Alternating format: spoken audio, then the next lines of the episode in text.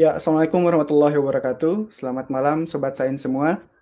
Bergabung kembali dengan Medok Sains di episode 19 uh, tentang uh, siklus hidup bintang-bintang di alam semesta. Yang perlu uh, saya sampaikan di sini, teman-teman uh, atau Sobat Sains semua bisa berpartisipasi aktif melalui live comment uh, untuk uh, menanggapi atau menyampaikan pertanyaan kepada narasumber yang akan uh, yang telah kita undang pada malam hari ini. Dan tidak uh, bosan juga kita ingatkan uh, di tengah uh, pandemi COVID-19, uh, kita menghimbau teman-teman semua untuk tetap uh, berada di rumah, tidak banyak keluar rumah jika tidak ada kepentingan yang sangat mendesak. Dan jika teman-teman, eh, jika sobat sains semua uh, ingin mendapatkan pengetahuan tentang COVID dari dunia kedokteran dan uh, prediksinya dari sains yaitu dari matematik uh, bisa mengikuti episode kita sebelumnya di uh, episode 17 dan episode 18. Dan selanjutnya uh, kami juga ingin menyampaikan selamat Hari Kartini tanggal 21 April.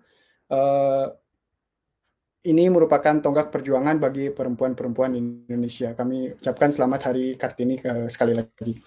Nah, pada kesempatan ini kita akan uh, kita telah mengundang satu narasumber yang uh, beliau adalah apa ya uh, expert atau ahli di bidang fisika bintang. Kita sapa saja. Ya, selamat malam. Assalamualaikum warahmatullahi wabarakatuh, Pak Hakim. Waalaikumsalam warahmatullahi wabarakatuh. Terima kasih Mas Anton.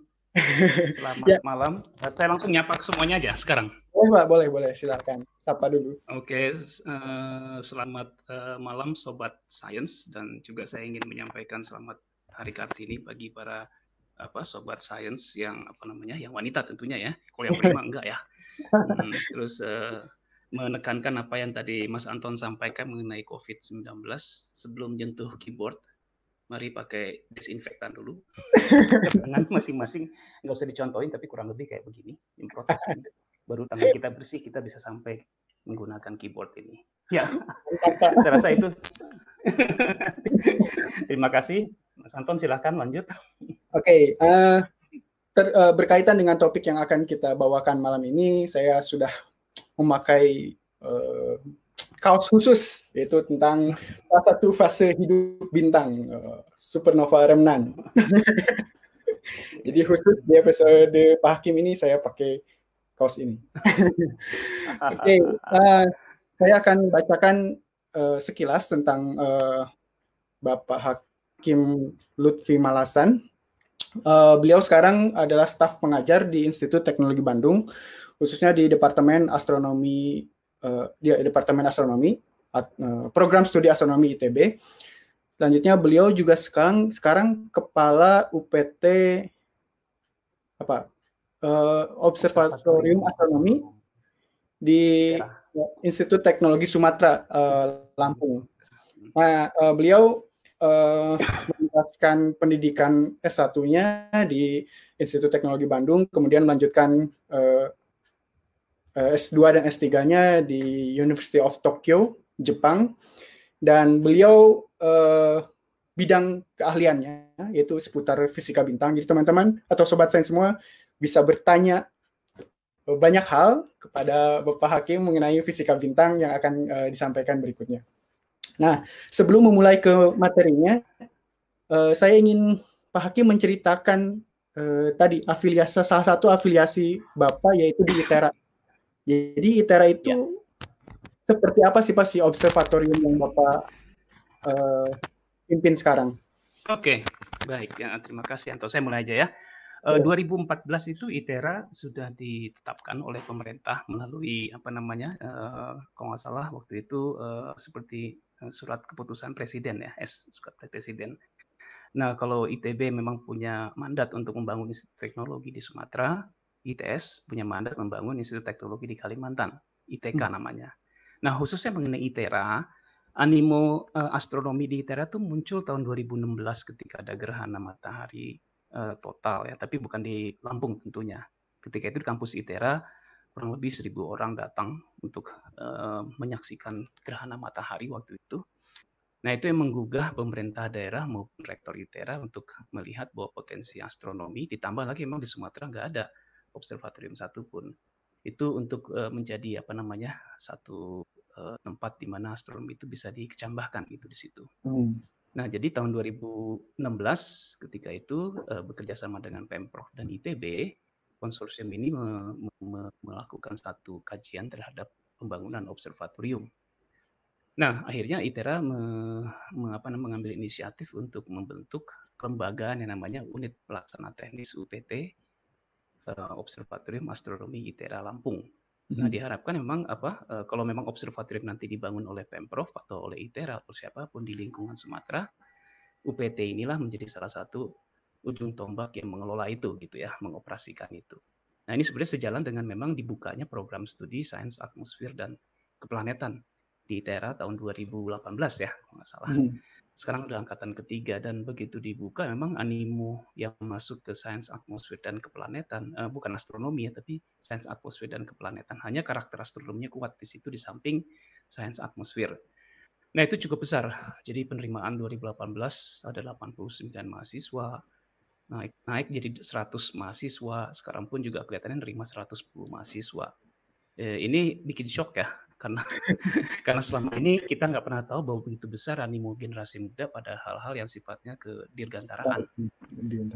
Nah itu itu itu sekilas. Nah sehingga diharapkan Observatorium Astronomi ITERA itu bisa menjawab uh, tantangan zaman terhadap kebutuhan observatorium. Sementara kita memang sedang membangun observatorium nasional di timur, di barat juga bisa hanya dengan scale yang tentu nggak sama ya dengan di timur ya yeah. karakter dari observatorium astronomi ITERA itu lebih public observatory gitu ya. Hmm. Riset ada, tapi juga memang punya persentase khusus untuk melakukan pelayanan pendidikan, bukan hanya bagi mahasiswa SAK, Sains Atmosfer Keplanetan, tapi juga publik ya di sekitar Sumatera khususnya, tapi juga terbuka untuk seluruh negara. Kurang lebih demikian. Ya. Kurang lebih kalau bisa saya sampaikan seperti itu. Sekarang kita sudah menginjak tahun ke 2014 berarti tahun kelima ya berarti ya karena tahun, tahun 2020 tahun ke hmm. kalau dari segi ITERA-nya cuman kalau observatoriumnya sendiri 2018 ya baru ditetapkan Jadi, mungkin baru tahun ke ya ya kita punya ya. unitnya namanya ya. Hmm. Jadi sekarang uh, teman-teman uh, atau sobat saya yang berada di sekitar Lampung, ITERA bisa main atau belajar astronomi ke ITERA ya Pak?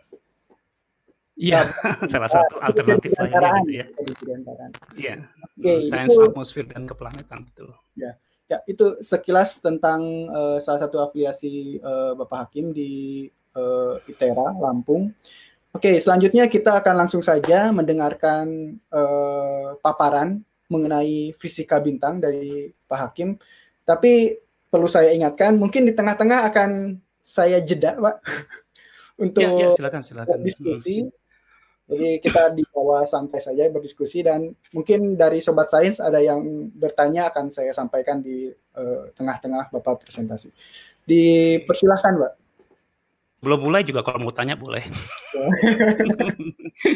Tapi baiklah. Uh, jadi terima kasih sekali lagi saya ucapkan untuk uh, apa namanya semua yang hadir pada acara Medok Science ini dan tentu saja ada merupakan satu kegembiraan bagi saya untuk bisa uh, berkisah Eh, pada apa namanya semua pemirsa di sini tentang siklus hidup eh, bintang-bintang uh, di alam semesta. Uh, judulnya cukup intriguing ya, uh, lebih pada siklus hidup bintang-bintang di alam semesta, bukan evolusi bintang ansih gitu ya dalam pengertian seperti yang kita tahu selama ini. Saya ingin share sedikit uh, slide pertama saya sekaligus hmm. history. uh, ini menunjukkan uh, ini slide yang merupakan kebaca ya Pak Mas Anton ya. Uh, yep, uh, slide ini ya slide Slide ini adalah uh, judulnya Delta Cap. Itu Cap itu dari Capricorni. Jadi kalau konstelasi itu Capricornus, tapi kalau uh, satu bintang ada di situ, kita punya perjanjian uh, ada Bayer Flamsteed itu designation, Delta itu bintang ke Delta gitu terangnya, Cap itu Capricorni, generik dari Capricornus ya.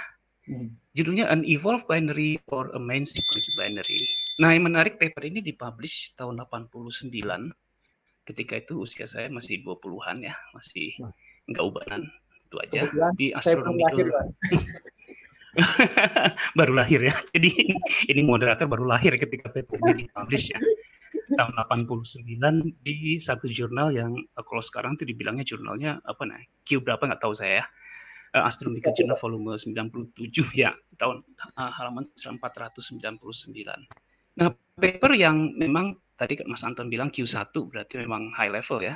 Yeah. Ini dihasilkan dari satu studi menggunakan refraktor tua di Bosca yang namanya refraktor Bamberg tahun 84.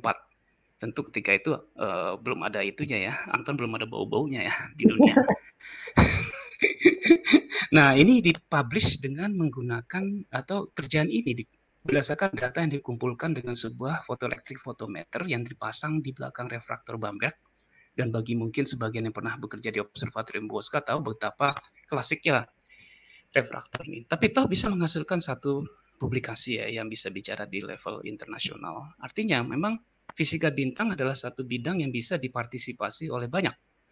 Karena memang bisa dikerjakan dengan teleskop kecil sampai ke teleskop yang masif sekalipun. Nah, ini ini yang menjadi apa namanya uh, uh, entry point saya untuk bicara hari ini dalam satu topik yang judulnya adalah The Birth and Death of Stars hmm. atau story tentang uh, siklus hidup bintang di di alam semesta. Nah, kita mulai dari tayangan pertama yakni NGC 3627, sebuah galaksi spiral yang jaraknya 30 juta tahun cahaya dari kita yang begitu jauhnya sehingga nggak resolve ya oleh teleskop hanya kelihatan seperti kabut atau awan. Tapi percayalah tiap titik, tiap apa pixel di awan ini sebenarnya bintang gitu ya isinya. Bukan hanya bintang aja tapi juga materi lain di samping bintang yang menarik untuk kita lihat keterkaitannya seperti gas dan debu yang ada di situ. Apa itu? Nah, fisika bintang lah salah satu yang bisa menjawab itu karena mungkin kita nggak sadar bahwa bentuk galaksi ini hanya bisa kita lihat karena memang ada sumber energi yang memancar dari situ. Siapa sumber energi? Itulah yang disebut the stars, building blocknya dari galaksi. Tanpa itu kita nggak bisa melihat galaksi. Tanpa itu kita nggak punya apa namanya sarana penghubung antara kita dengan objek yang kita pelajari. Jadi jadi bintang lah lilinnya gitu ya istilahnya yang meneranginya sehingga memang galaksi yang jauh ini bisa di, diamati dengan teleskop yang besar seperti sekarang. Nah, dari berbagai sensus objek yang kita pelajari, hal yang menarik adalah nggak semua objek yang kita lihat itu bentuknya seperti itu. Kita lihat misalnya NGC 2467 itu yang uh, sekarang diketahui sebagai star forming region atau daerah pembentukan bintang yang kaya dengan uh, apa yang disebut sebagai uh, nebula atau gas H2 atau H2 regions. Jaraknya jauh 20.900 tahun cahaya dari kita dan ini adalah potret terbaik dari ISO yang dihasilkan menunjukkan pada kita bahwa warna-warna ini menunjukkan temperatur yang berbeda-beda ya. Dan sangat boleh jadi ini uh, merupakan satu daerah yang paling eksklusif atau cradle di mana bintang-bintang itu banyak di, dilahirkan dengan apa namanya uh, kita meyakini bahwa H2 regions atau daerah H2 awan molekul adalah awan di mana bintang ini dibentuk. Nah, sekarang dalam ini dalam rahimnya gitu ya, rahim ya, bintang. Iya, bisa bisa bisa bisa dibilang ininya womb-nya lah, rahimnya bintang gitu di situ. Nah, sekarang kita kembali pada bagaimana upaya manusia untuk memahami itu. Kalau kita belajar biologi, bayangkan kalau kita dilempar ke satu pulau terus kita nggak tahu apa-apa pulau itu nggak berpenghuni, kita masih survive di situ. Maka biasanya apa uh, akal yang paling fundamental yang kita gunakan adalah mencoba melakukan taksonomi ya, klasifikasi. Nah, biolog juga melakukan hal seperti itu ketika dia melihat kekayaan uh, vegetasi, dia mencoba melakukan klasifikasi. Nah, tentu aja uh, jutaan bintang yang tertabur di langit kan perlu satu metode ilmiah untuk memungkinkan kita bisa melakukan satu taksonomi ya. Bintang itu apa? Masanya berapa? Ukurannya berapa? Besarnya seperti apa gitu ya. Nah, eh, apa yang dilakukan oleh ilmuwan di bidang lain juga dilakukan oleh astronom ketika approach pertama dalam mempelajari bintang, yakni melakukan klasifikasi dari bintang, melakukan satu upaya taksonomi bintang. Dan kita tiba pada gambaran paling modern dari taksonomi bintang, yakni disebut sebagai diagram Hertzsprung-Russell. Nah, diagram Hertzsprung-Russell yang saya tunjukkan diagram Hertzsprung-Russell yang paling modern yang dihasilkan oleh satelit Hipparcos yang menunjukkan betapa bintang itu bisa di apa namanya diklasifikasikan berdasarkan beberapa parameter yang bisa diamati. Dan sekali lagi, di observables yang membicarakan ini. Kita punya diagram Hertzsprung-Russell yang mengkaitkan antara magnitudo absolut yang ada di sini atau terang absolutnya bintang dengan warna bintang. Warna kita tahu juga merupakan representasi dari uh, kelas spektrum bintang, temperatur bintang. Absolut magnitude merupakan representasi juga dari jaraknya bintang. Nah, dari jutaan bintang yang diplot di sini, jadi tiap titiknya adalah bintang. Orang juga bisa melakukan berbagai macam apa namanya uh, uh, apa, klasifikasi, bukan hanya pada satu dimensi yakni temperaturnya bintang atau terangnya bintang, tapi juga kelas luminositasnya bintang. Dari sini kita bisa lihat ya ada bintang yang terang tapi ukurannya kecil. Ini yang disebut sebagai white dwarf. Ya. Ada bintang yang juga relatif uh, dominan di sini populasinya yakni deret utama, tapi ada juga subgiant yang lebih kurang populasinya, tapi hampir mayoritas semua bintang ada di sini yang disebut sebagai deret utama atau main sequence. Yang menarik, apakah ini sudah mencerminkan seluruh bintang yang kita amati? Mari kita lihat panel yang ada di sebelah kanan, yakni jumlah bintang yang sudah disensus terhadap yang diplot terhadap terangnya bintang itu. Nah, kita bisa lihat bahwa bintang yang redup itu lebih banyak dibandingkan bintang yang lebih terang, yang sangat terang. Dan kalau sangat terang bisa kita kaitkan dengan ukurannya bintang, masanya bintang, maka secara intuitif kita bisa mengatakan bahwa bintang yang memang sangat terang itu nggak lama survive-nya dibandingkan dengan bintang yang lebih redup. Tapi bintang yang redup susah nyarinya karena terlalu redup untuk diamati dengan teleskop yang saat ini sudah banyak sudah dikembangkan sangat jauh jadi questnya adalah mencoba mencari bintang-bintang yang memang makin redup, makin redup, makin redup sehingga kita bisa punya sensus terhadap jumlah bintang yang sebenarnya mengisi alam semesta kita. Belum lagi tipenya ya, belum lagi uh, bagaimana bintang itu berkomunitas seperti halnya manusia. Ada bintang ganda, ada bintang bertiga, ada bintang majemuk dan lain sebagainya. Oh iya Pak. Nah, uh, ya silakan. Uh, hmm. Terkait tadi Bapak menyebutkan bintang redup, terus hmm, angka di magnitudo itu semakin besar begitu ya pak dalam ya, betul, betul. astronomi. Ya, jadi kalau dalam dalam skala astronomi magnitudo itu uh, hubungannya apa namanya uh, negasi dengan flux gitu ya. Artinya uh, kalau kita punya nilai numerik yang makin kecil dalam absolut magnitude maka itu menunjukkan bahwa bintang itu atau objek itu makin terang. Hmm. Jadi absolut magnitude min 5 itu lebih terang daripada absolut magnitude katakan plus 2 makin makin kecil apa namanya nilainya makin ke bawah. Kalau kita lihat dalam diagram Hertzsprung-Russell ini makin ke bawah nilai dari absolute magnitude nilai numeriknya itu makin positif. Artinya makin redup. White dwarf itu bintang yang redup. Tapi white dwarf itu menempati juga kalau kita lihat pada sisi ini temperatur yang tinggi nah jadi apa penjelasannya dari misalnya white dwarf yang redup temperaturnya tinggi artinya ukurannya kecil apa penjelasan dari misalnya supergiant yakni bintang yang sangat terang tapi temperaturnya rendah sekitar 3000 atau sekitar ini 4000. Jawabannya adalah ukurannya yang besar. Itu sebabnya memang dalam diagram Hertzsprung-Russell ini juga merupakan diagram yang merupakan tempat kedudukan ukuran-ukuran bintang. Bahwa ini bintang yang dwarf ya, bajang ya, bintang katai makanya kecil ukurannya. Deret utama ya normalnya. Tapi kita masuk ke daerah subgiant di mana di sini mulai kita berurusan dengan bintang-bintang yang ukurannya besar. Nah, kurang lebih seperti itu ya, Mas Anton ya. Ini ya. Baik, kita masuk ke observational story dulu ya, karena saya sendiri uh, observer sejati. Tadi paper saya di awal menunjukkan bahwa emang dunia saya dunia pengamatan, tapi percayalah bahwa memang astronomi itu selalu apa namanya merupakan satu ilmu yang mengintegrasikan konsep dan apa namanya fakta gitu ya. Jadi nggak bisa lepas dari dua hal seperti itu. Uh, paling klasik orang mengamati itu dengan matanya. Tapi percayalah, di atas observasi yang didasarkan pada mata inilah astronomi itu berkembang. Dan tentu aja mata ini nggak cukup ya untuk menjawab tantangan zaman, sehingga tentu aja kita harus uh, secara kuantitatif walaupun dengan berdasarkan mata Maxwell tahun 1861 mencoba berpikir bahwa nggak bisa kalau kita cuma mengandalkan mata sebagai perseptor kemudian memori otak kita hanya sebagai memori atau artinya sebagai tempat menyimpan data karena ingatan kita nggak terlalu lama di situ. Dia bereksperimen dengan fotografi, kemudian fotografi inilah yang menjadi apa namanya titik yang paling menentukan di mana kita punya apa namanya kemampuan lebih dalam mengamati, yakni kita bisa menyimpan data di situ.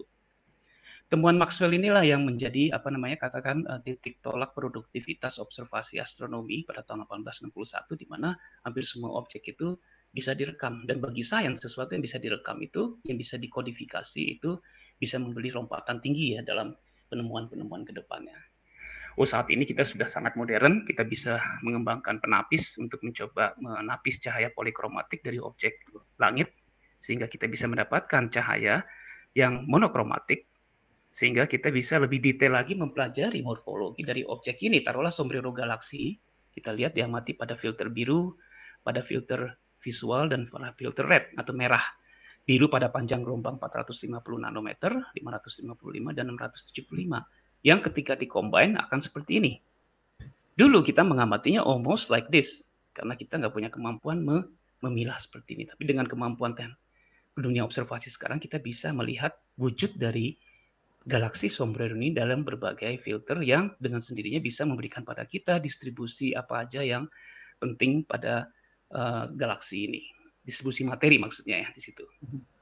Oke, apalagi ini? Ini salah satu contoh yang juga sangat memanfaatkan teknologi, yakni penemuan supernova 2006X di Messier 100. Ya, kita lihat uh, tahun-tahun 2002 ini praktis nggak ada ya titik ini ya. Tapi tahun 2006 pada kombinasi filter UV RIH ini terungkap bahwa ada supernova ya yang bisa diamati di sini. Nah ini adalah uh, satu dari sekian banyak apa namanya frontier dalam observasi yang bisa memperkaya atau enriching dunia fisika bintang ya dengan teori-teorinya yang sebenarnya sudah banyak uh, sudah bisa dibilang sangat maju pada mungkin tahun 1959 ya ketika Schwarzschild mempublish buku uh, di Princeton itu tentang apa namanya struktur dan evolusi bintang pada waktu itu. Bahkan Chandrasekhar jauh sebelumnya. Tapi dunia observasi memverifikasi itu belakangan kemudian ketika teknologi memungkinkan. Di dunia observasi juga kita mengenal uh, apa namanya ya uh, fase lain dari objek yang penting untuk kita pelajari, yakni komposisi kimia. Bagaimana astronomi itu mempelajari komposisi kimia? Tentunya dari pemahaman yang paling dasar ada hukum Kirchhoff ada spektrum yang bisa dibentuk. Tapi yang menjadi, melandasi itu semua adalah sifat dari radiasi itu sendiri. Warna itu berubah dengan temperatur di mana apa namanya warna kuning lebih panas daripada merah dan warna biru lebih panas daripada warna kuning. Uh, eksperimen seperti ini juga bisa atau kompor gas bisa ketika gas penuh warnanya biru, tapi ketika gas mau habis sudah mulai memerah. Hmm. Nah, jadi uh, lebih kuantitatif lagi kita bisa memilah cahaya dalam berbagai panjang gelombang. Nah, jadi sekali lagi, color sama light itu adalah hanya satu-satunya penghubung antara kita dengan objek langit yang kita pelajari. Jadi hanya dengan sarana itulah kita bisa mengembangkan pemahaman kita pengetahuan. Kita berterima kasih pada Planck karena dia menciptakan atau menemukan apa namanya hukum radiasi yang sangat membantu kita memahami fisis atau membangun intuisi kita terhadap pemahaman fisis berdasarkan pengamatan karena kita punya satu relasi yang maha penting dalam astronomi, yakni dalam astrofisika, yakni kaitan antara temperatur dengan warna. Nah, black body radiation di sini menunjukkan bagaimana uh, pola rad, apa kurva ini, radiasi ini berubah dan di sini kita bisa melihat hukum yang terkenal yakni pergeseran wind di mana pada temperatur yang lebih tinggi ya kan panjang gelombang puncak dari radiasi yang dipancarkan oleh objek itu bergeser ke arah yang lebih lebih pendek. Nah ini ya. Nah artinya dengan pemahaman seperti itu, kalau kita ngajak sobat sains semua melihat langit, dan bayangkan mata kita bisa cukup tajam untuk melihat, maka kita nggak cuma melihat titik-titik aja di langit ya. Dengan teleskop kita bisa melihat atau dengan fotografi kita bisa melihat juga warna. Nah kita makin paham ya ada warna merah, ada warna biru, ya ada warna putih. Ya mungkin dengan keterbatasan yang kita miliki, karena kita punya resolusi terbatas, toh kita bisa membangun satu konsep fisis yang benar ya, menjelaskan field yang ini. Kita bisa tahu bahwa bintang ini lebih panas daripada bintang ini. Bintang ini lebih panas daripada bintang yang ini. Dengan semata-mata membangun intuisi kita berdasarkan warnanya.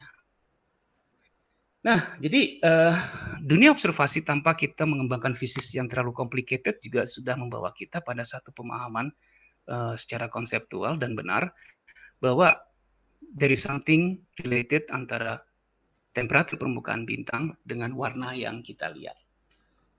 Apa itu? Bagaimana kita bisa mendalami lebih baik dengan itu? Dunia observasi berusaha mencoba mencari dengan resolusi yang tertinggi yang diinginkan. Nah, jadi kalau saya tanyakan, kalau kita kita mencoba tanyakan pada dunia observasi, maka quest atau pencarian dari image yang terbaik itu adalah mimpinya orang observasi untuk mendapatkan informasi sedetail mungkin. Jangan bayangkan kalau pakai teleskop bintang kelihatan permukaannya ya, kecuali matahari loh. Tapi bintang ya tetap titik kelihatannya. Karena bintang terlalu jauh untuk bisa di, dipisahkan oleh teleskop. Jadi uh, kita ingin mengembangkan teleskop yang memungkinkan kita mencoba melakukan image atau mengambil image bintang dengan resolusi setinggi mungkin. Dan tentu aja dalam hal itu kalau kita melakukannya tetap di permukaan bumi, kita harus ya mengatasi problem yang inherent dari dunia pengamatan ground base yakni atmosfer bumi. Karena itu untuk menjawab dua hal ini, astronom mengembangkan dua facet engineering di sini ya yakni aktif optik untuk memperbaiki performance teleskop dan adaptif optik untuk fight melawan atmosfer bumi yang turbulen. Hmm. Kita lihat NGC 7023 yakni Iris Nebula, Bright Reflection Nebula di rasi Cepheus yang menyajikan pada kita bukan hanya wujud nebulanya yang menarik tapi juga uh, ada color di situ ya, ada warna di situ. Nah, tentu ini sangat apa namanya uh, apa namanya uh, memancing rasa ingin tahu kita terhadap kenapa struktur ini demikian bentuknya begitu ya. Dan apakah ini memang benar-benar benar-benar ukuran sejatinya dari NGC 7023 apakah bukan semata-mata medan pandang teleskop aja yang membatasi kita melihat seperti ini? Atau bukan hanya panjang gelombang tertentu aja membatasi kita melihat objek seperti ini? Nah bright reflection nebula tentunya sangat beda dengan nebula yang saya tunjukkan sebelumnya ya. Bright hmm. reflection nebula, dia bercahaya, dia terang karena memang disinari oleh sebuah bintang. Sehingga kita melihat kenapa dia bercahaya karena memang dia di apa namanya di dia, dia menerima apa namanya radiasi ultraviolet dari bintang pusatnya, kemudian dia melakukan reprocessing dan memancarkan lagi dalam panjang gelombang yang berbeda. Nah, ini. Jadi apa yang ditunjukkan di sini dengan segala macam strukturnya itu mencerminkan satu proses yang secara fisik sudah sangat kita pahami, yakni adanya apa yang disebut sebagai ekstingsi, peredaman cahaya sekaligus yang yang di mana dibangun oleh dua proses yakni absorpsi dan uh, penyebaran atau scattering. Kenapa sih langit warnanya biru? Karena memang cahaya yang biru itu disebarkan di langit yang merah diteruskan ke bumi. Karena kita punya sifat apa atmosfernya itu yang melakukan proses ekstinsi di situ. Hal seperti ini juga terjadi pada medium antar bintang yang punya nebula. Karena nebula pada hakikatnya dibangun oleh gas dan debu. Sehingga bukan nggak mungkin di situ juga terjadi proses absorpsi, proses scattering atau penyebaran, atau proses emisi. Bisa aja bermain ada di situ semuanya. Kita mencoba memilah itu semua, mendisentangle itu semuanya dengan teknologi atau kemampuan observasi semaksimal mungkin yang kita miliki saat ini sebagai observer yang pasif. Ya, saya teruskan aja di sini. Ini Barnard 72 ini menarik ya kalau kita lihat objek ini. Ini adalah yang sering disebut sebagai apa? Ada yang tahu mungkin ya? Mas Anton tahu nggak nih? Ini yang disebut sebagai uh, Barnard 72 itu adalah snake nebula. Bentuknya kayak ular ya. Tapi apa yang kita bisa lihat di sini, ini feature yang hitam ini, ini representasi dari debu yang opak gitu di situ. Dark nebula. Sehingga praktis uh, daerah seperti ini, ini di optik ya, kita nggak akan pernah bisa melihat latar belakangnya dengan baik unless kita mengamati ini pada daerah inframerah. Nah, jadi uh, makin kita yakin bahwa memang apa yang terjadi di interstellar medium atau di interstellar matter juga mempunyai atau sharing mekanisme yang sama dengan apa yang terjadi di atmosfer kita. Sementara kita punya apa namanya kans untuk mempelajari lebih detail atmospheric scattering dari atmosfer kita sendiri untuk kita terapkan nanti dalam mempelajari interstellar uh, matter ya gitu di situ. Kenapa langit yang pada biru tadi saya sudah jelaskan seperti ini ya kurang lebihnya. Ada scattering, ada absorption dan lain sebagainya. Nah, yang menarik apa namanya konspirasi dan kalau saya bilang konspirasi gak enak ya karena zamannya gak enak ngomong konspirasi. uh, apa namanya komplotan dari semua proses ini. ini secara net akan menyebabkan ini loh yang kita lihat.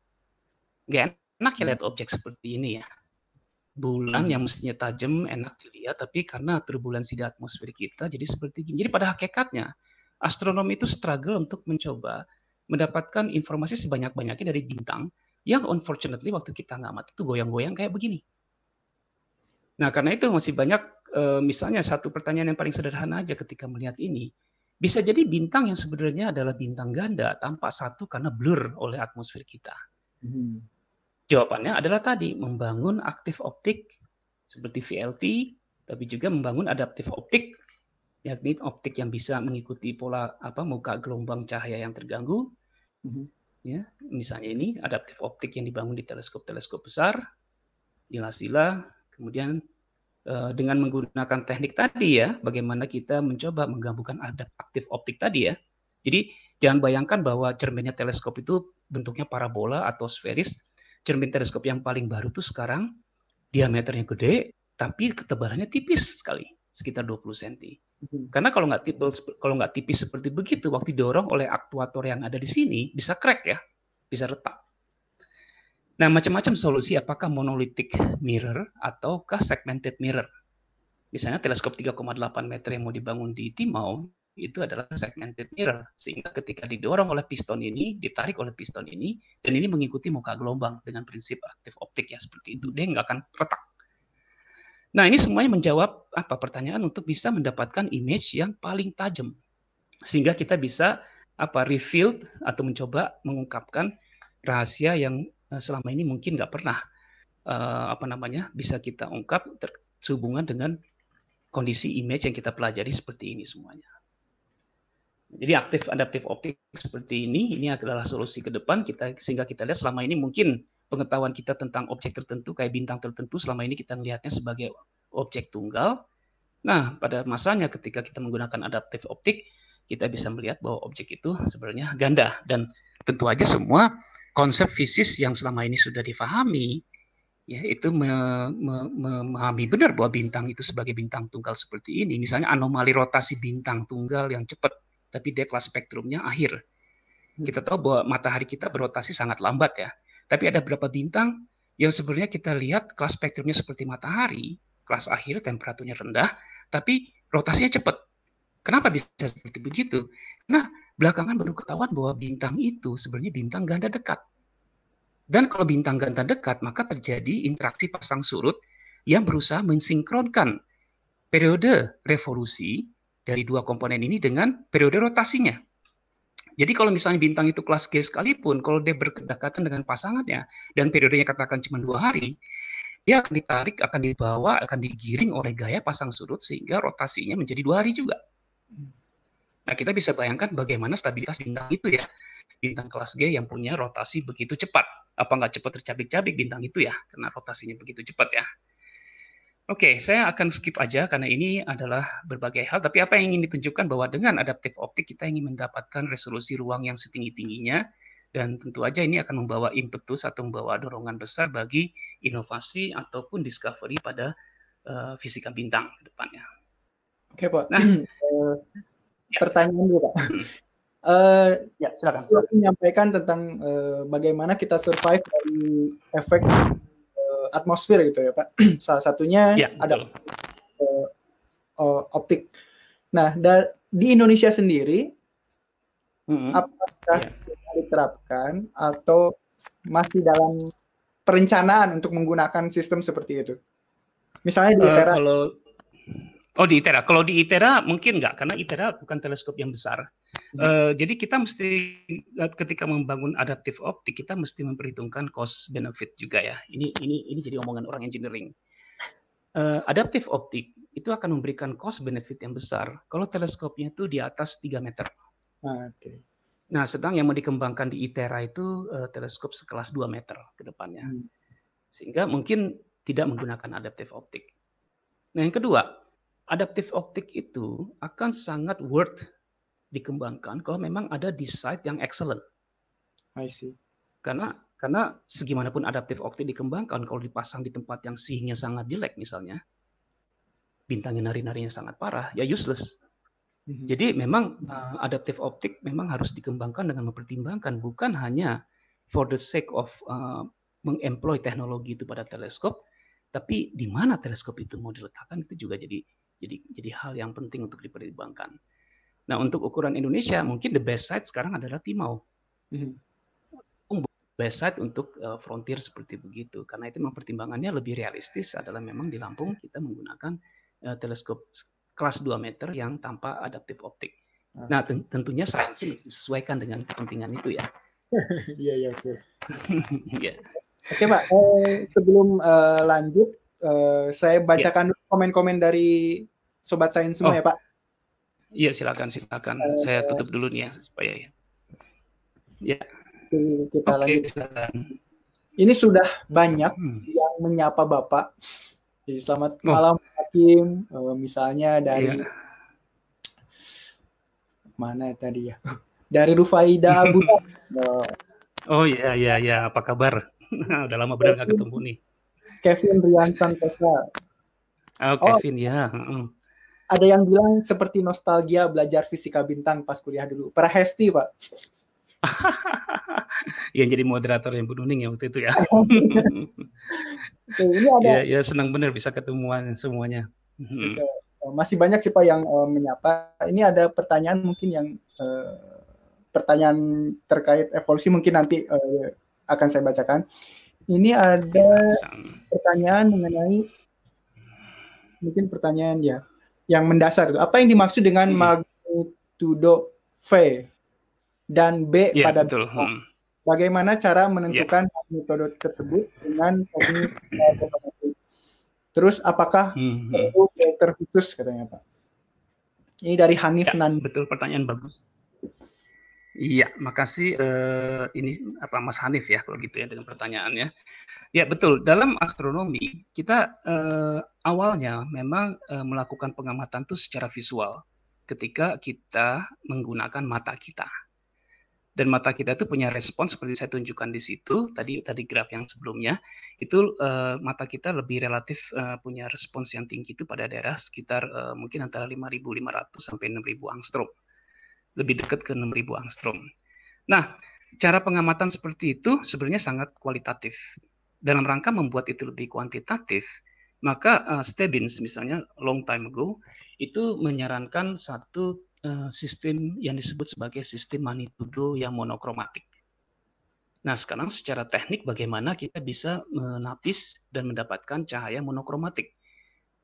Satu panjang gelombang artinya ya itu kan nggak mungkin secara secara secara industri nggak mungkin membuat satu alat yang bisa menapis cahaya sehingga cuma satu panjang gelombang aja yang bisa diamati. Karena itu kita menggunakan apa satu filter penapis yang melewatkan cahaya pada satu bandwidth tertentu.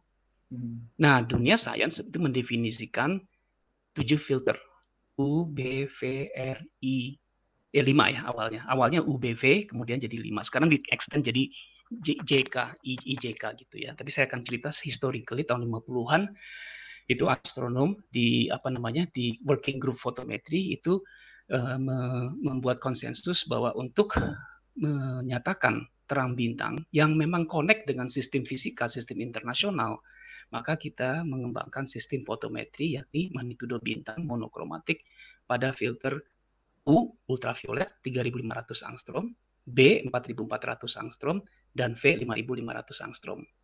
Later on ini dikembangkan menjadi R dan I.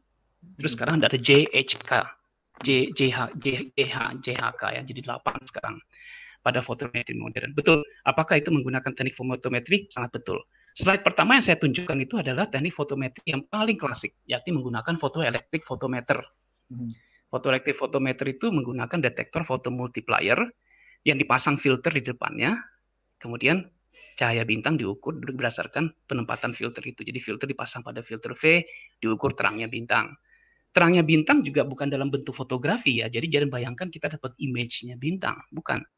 Tapi apa meteran atau seperti record atau counter yang hmm. memberikan pada kita informasi ya kan voltase yang terkait dengan terang bintang di mana bintang ini cahayanya jatuh pada fotomultiplier itu.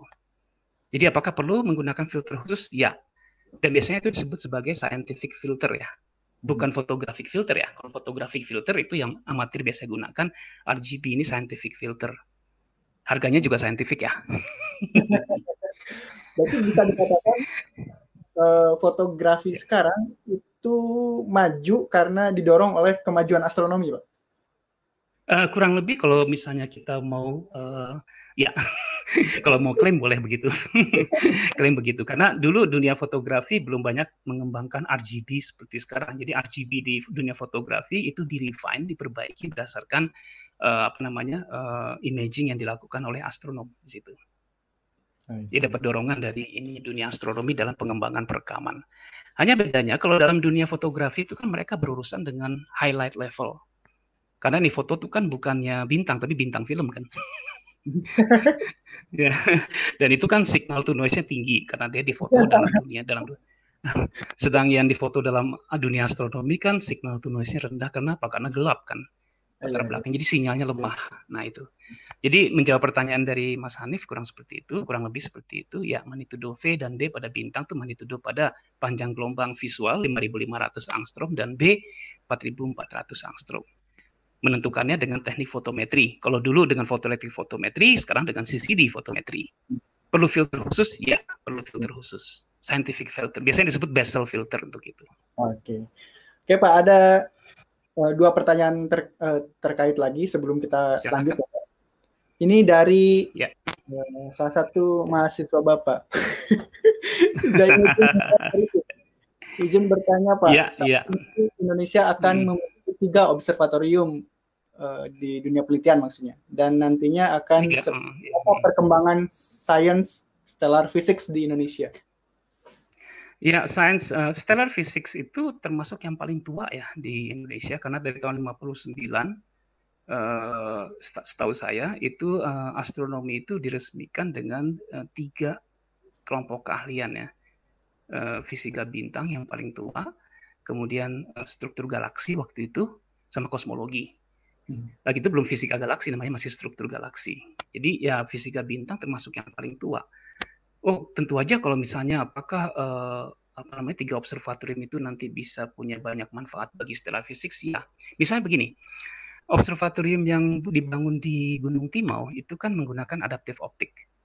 Dan kita tahu bahwa observatorium itu apa namanya lebih banyak nanti bermain di daerah frontier daerah yang paling redup misalnya dari apa namanya dari universe ini yang ingin coba disurvey atau dipelajari. Tapi resolusinya nggak tinggi karena memang yeah. didesain untuk itu. Nah uh, di ITERA rencana kita adalah uh, bukan competing dengan itu, tapi supplementing. Kita hmm. membangun observa kita membangun teleskop yang diameternya kecil, tapi mempunyai misalnya spektograf dengan resolusi yang paling tinggi, Eshel spektograf. National Spectrograph memungkinkan kita bisa melakukan spektroskopi dengan resolusi yang tinggi, katakan 50.000 sampai 100.000 lambda per delta lambda. Artinya apa? Kalau objeknya sangat terang, studi eksoplanet bisa dilakukan dengan teleskop kecil, ya 2 meter maksudnya ya, yang di ITERA. Ya kan? Ya, nah, tentu pertanyaannya sekarang, what about Bosca Observatory? Ya kan? Observatori Bosca Observatory tiga kan satu di antara tiga yang tadi ditanyakan oleh Zain ya itu kan observatorium tertua. Historical itu penting. Jadi dia hmm. akan jadi center diharapkan di situ gitu ya. Tentu aja bukan dimaksudkan untuk apa namanya observatorium Bosca itu menjadi rival dari observatorium Gunung Timau karena nggak mungkin. Langitnya beda kok lingkungannya beda. Tapi menjadikan observatorium Bosca sebagai senternya itu sangat mungkin. Misalnya ya. daftar archival system di situ seperti halnya University of Tokyo dulu kan namanya Tokyo Astronomical Observatory. Mm-hmm. Terus jadi National Astronomical Observatory. Tapi observatorium Jepang kan di Hawaii Subaru. Bukan di situ. Tapi itu tetap jadi apa? Jadi headquarternya gitu di situ. Hmm. Jadi mestinya kalau memang nanti punya tiga observatorium, tiga-tiganya sinergi ya satu sama lain walaupun dikelola oleh institusi yang berbeda-beda gitu. Iya. Sudah tidak zaman sendirian ya Pak, berkolaborasi. Zaman sekarang tuh beraliansi lebih penting sendiri-sendiri sih. Ya beraliansi dong. Kalau dulu ya mungkin begitulah ya. Masanya beda. Oke uh, sebelum lanjut ini terkait juga uh, dari Sulistiowati pak. Seeing yang baik atau ideal itu seberapa besar pak? Kaitannya dengan penggunaan adaptif optik tadi. Terima itu kasih. ya pertanyaan bagus. Jadi saya sering juga uh, apa namanya mendiskusikan itu ya. Uh, misalnya ya sederhana aja ya, uh, kenapa sih Jepang nggak bikin Subaru di Jepang ya? Kenapa Jepang bikin Subaru teleskop di Hawaii ya? Karena yaitu seeingnya di Jepang itu sekitar 5 sampai 8 detik busur. 5? Kalau teleskop 5 sampai 8 detik busur. Jeleknya bukan main jelek. Ya, sehingga untuk teleskop 8 meter adaptif optik itu cost benefitnya sangat rendah kalau ditaruh di tempat yang sekitar 5 detik busur.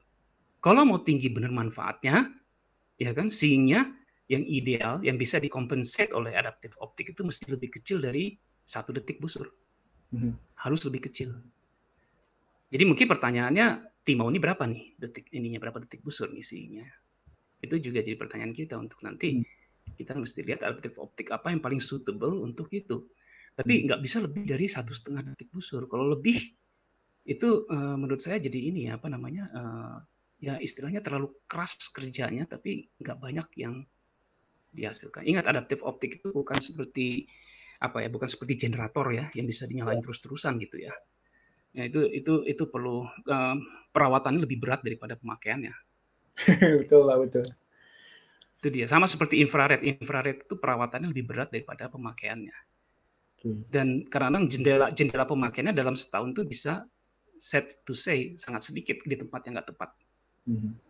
Nah itu sebabnya memang membangun adaptif optik itu harus diawali dengan survei yang seksama benar apakah seeing itu nanti apa eh, benefit nggak untuk penggunaan adaptif optik itu atau tidak gitu ya.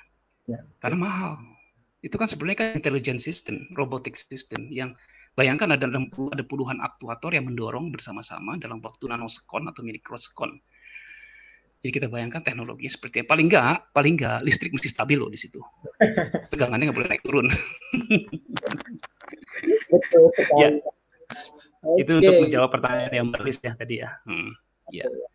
Okay. Sobat Sain kita lanjutkan dulu dengan pemaparan dari Pak Hakim. Oke, okay. baik. Yang berikutnya ini lebih mungkin pada apa namanya fisika bintang itu sendiri ya. Hmm. Jadi uh, dari spektroskopi, fotometri, dan apa maturity yang sudah dimiliki oleh astronom karena memang sudah jutaan bintang yang kita amati gitu ya. Dan kita sangat berterima kasih pada jasa-jasanya misalnya yang sering saya sebut dalam kuliah saya itu apa The Angels of Harvard gitu ya. Henrietta Leavitt kemudian Nancy Hawk dan lain sebagainya. Karena di masa perang dunia kedua ketika banyak astronom jadi serdadu di perang Pasifik melawan Jepang waktu itu ya. Eh, ini banyak apa namanya astronom wanita yang bekerja keras di Harvard itu mengklasifikasi spektrum bintang. Bintangan mereka lah Harvard Michigan Spectral Classification itu keluar ya di situ ya sebagai hmm. publikasi penting yang menjadi dasar dari Morgan Kinnan Classification dari spektrum bintang. Berarti nah, tapi apa pun ya uh, ya Nah, komposisi, jadi eh, ini juga sekaligus Kartini, saya bilang ya mereka ya. Ini kan hari Kartini, jadi pas untuk menunjukkan jasanya jasanya para bidadari dari Harvard ya yang melakukan klasifikasi spektrum bintang. Yang jelas bahwa alam semesta kita ini simple kalau menurut saya sih ya. Pertama, bentuk nggak ada yang aneh-aneh, semua bentuknya bundar mestinya karena memang gravitasi itu gaya tariknya isotropik ya. Yang kedua, unsur kimia itu simple, yakni unsur nomor satu dalam susunan berkala kita itu yang paling dominan, yakni hidrogen. Jadi komposisi kimia dari matahari yaitu dalam persentase masanya yang sering disebut XYZ itu 70% hidrogen, 28% helium, 2% itu elemen berat. Dan temperatur permukaannya 5800 Kelvin. So far ini bintang yang terbaik yang bisa kita pelajari dan hendaknya memang kita manfaatkan untuk memahami bintang yang lainnya di atas ini adalah spektrum yang pertama ditemukan oleh oleh Fraunhofer ya, dan sering disebut sebagai Fraunhofer line. Uh, apa namanya uh, dengan apa garis-garis uh, emisi ya dari hidrogen yang ditunjukkan. Nah, jadi saya mengawali dari sini ketika kita masuk tentang dari observasi tentu kita memperoleh properti dari bintang, terang dan warna. Dan dengan menggunakan hukum fisika, yang biasanya dulu disebutnya theoretician, tapi sekarang udah ada lagi observer dengan theoretician ya. Karena seorang astronom itu complete set, dua-duanya ada di situ. Dia memodelkan, dia membangun model bintang, theoretical star untuk mencoba menggambarkan bagaimana bintang itu punya riwayat. Ya. Apa yang kita dapat dari observasi, apa yang kita coba turunkan dari observasi ya parameter fisis, apa aja misalnya temperatur permukaan, masa kalau dia merupakan sistem bintang ganda ya, tapi kalau bintang tunggal tentu susah dan komposisi kimia. Jadi ini modal dasar kita untuk bercerita tentang siklusnya bintang. dari pemahaman kita terhadap formasi bintang yang apa namanya uh, sangat kita yakini itu berdasar dari interstellar uh, molecular cloud gitu ya yang melalui proses apa namanya uh, uh, fragmentasi itu bisa melangsungkan proses apa kondensasi di samping itu juga ada apa namanya hukum kekekalan momentum sudut yang memungkinkan ada piringan yang berotasi yang bisa menjadi cikal bakal dari uh, sistem ininya ya sistem eksoplanet yang ada di sekitarnya ya dengan kompleksitas yang sudah kita miliki sekarang. E, secara skematik memang kontraksi dari awan itu membuat temperatur di pusat itu meningkat, tapi tentu aja temperatur di pusat meningkat itu diiringi juga dengan perputaran cepat di sekitarnya begitu ya biasanya.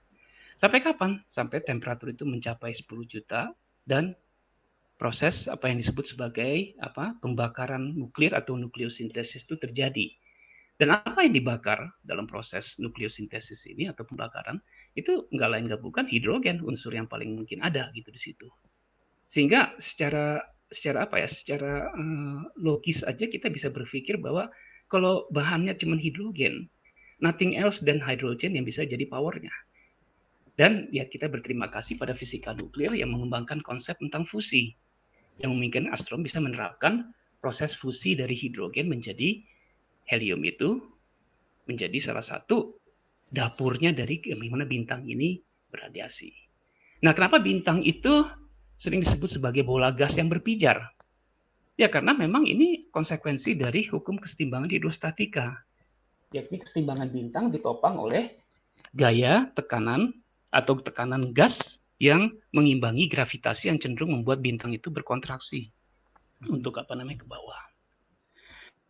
Nah, bintang itu akan uh, jadi kita bisa katakan bahwa bintang itu bola gas yang berpijar dan terus survive, mempertahankan bentuknya sambil membakar bahan bakar yang di dalamnya.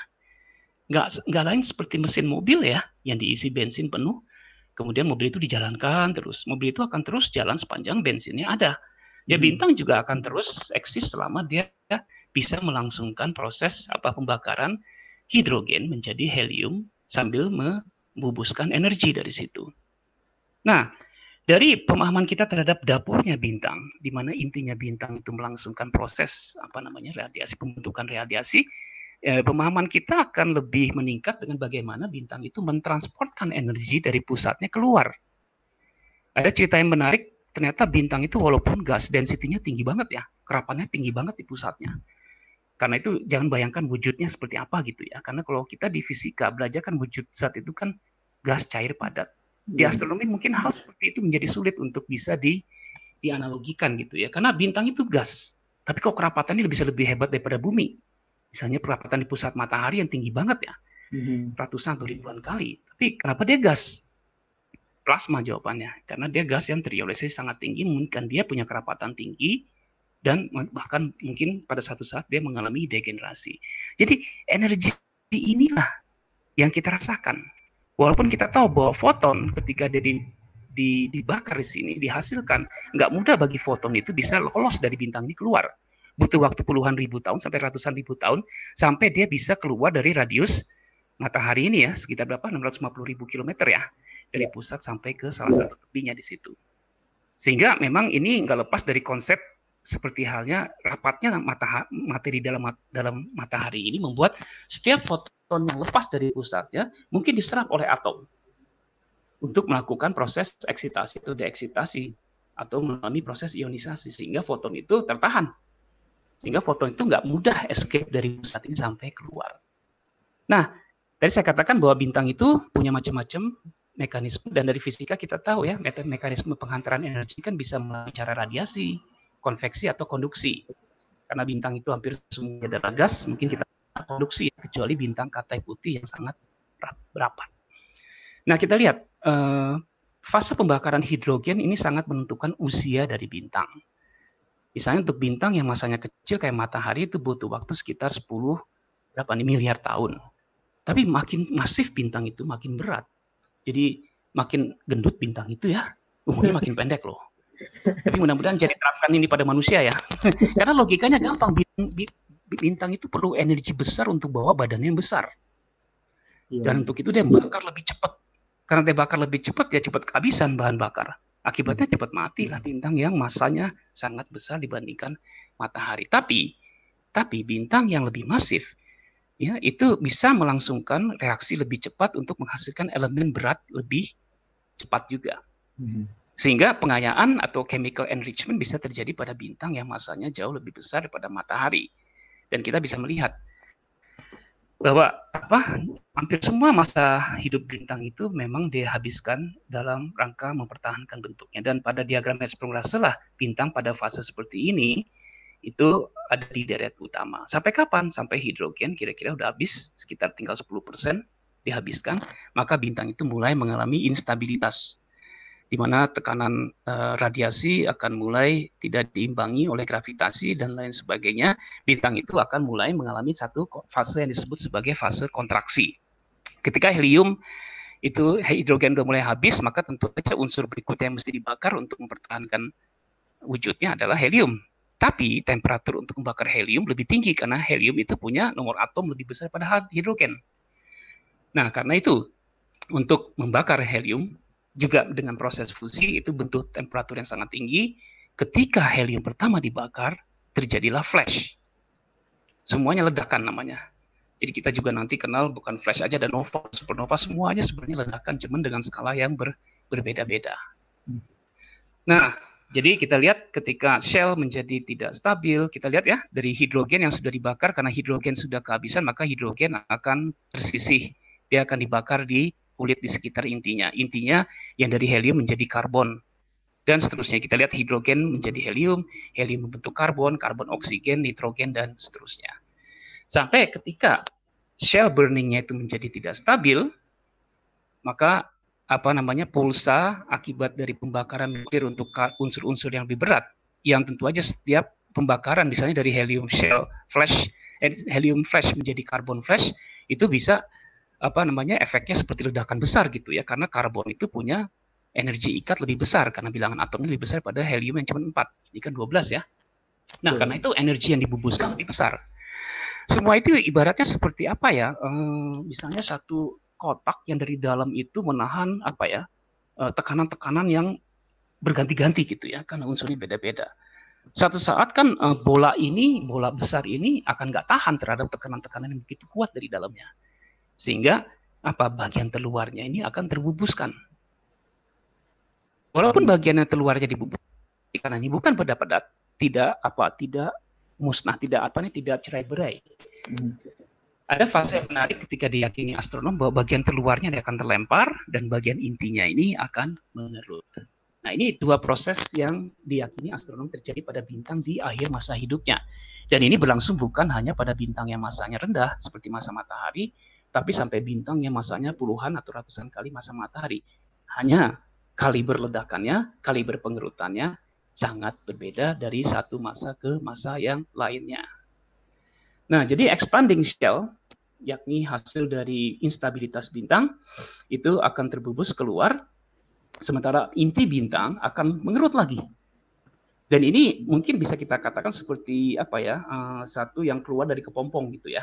Hmm karena si shell itu akan akan akan akan apa namanya terus expanding sementara intinya akan mengerut dan fading.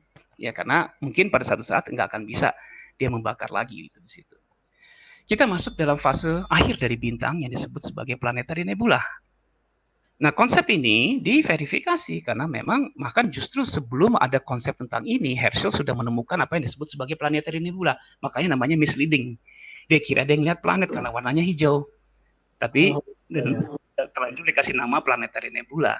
Tapi ya sudahlah astronom menghormati aja, walaupun misleading tetap disebut sebagai planetary nebula dan it doesn't has relating relation dengan planetary sama sekali gitu ya. Tapi planetary nebula adalah apa?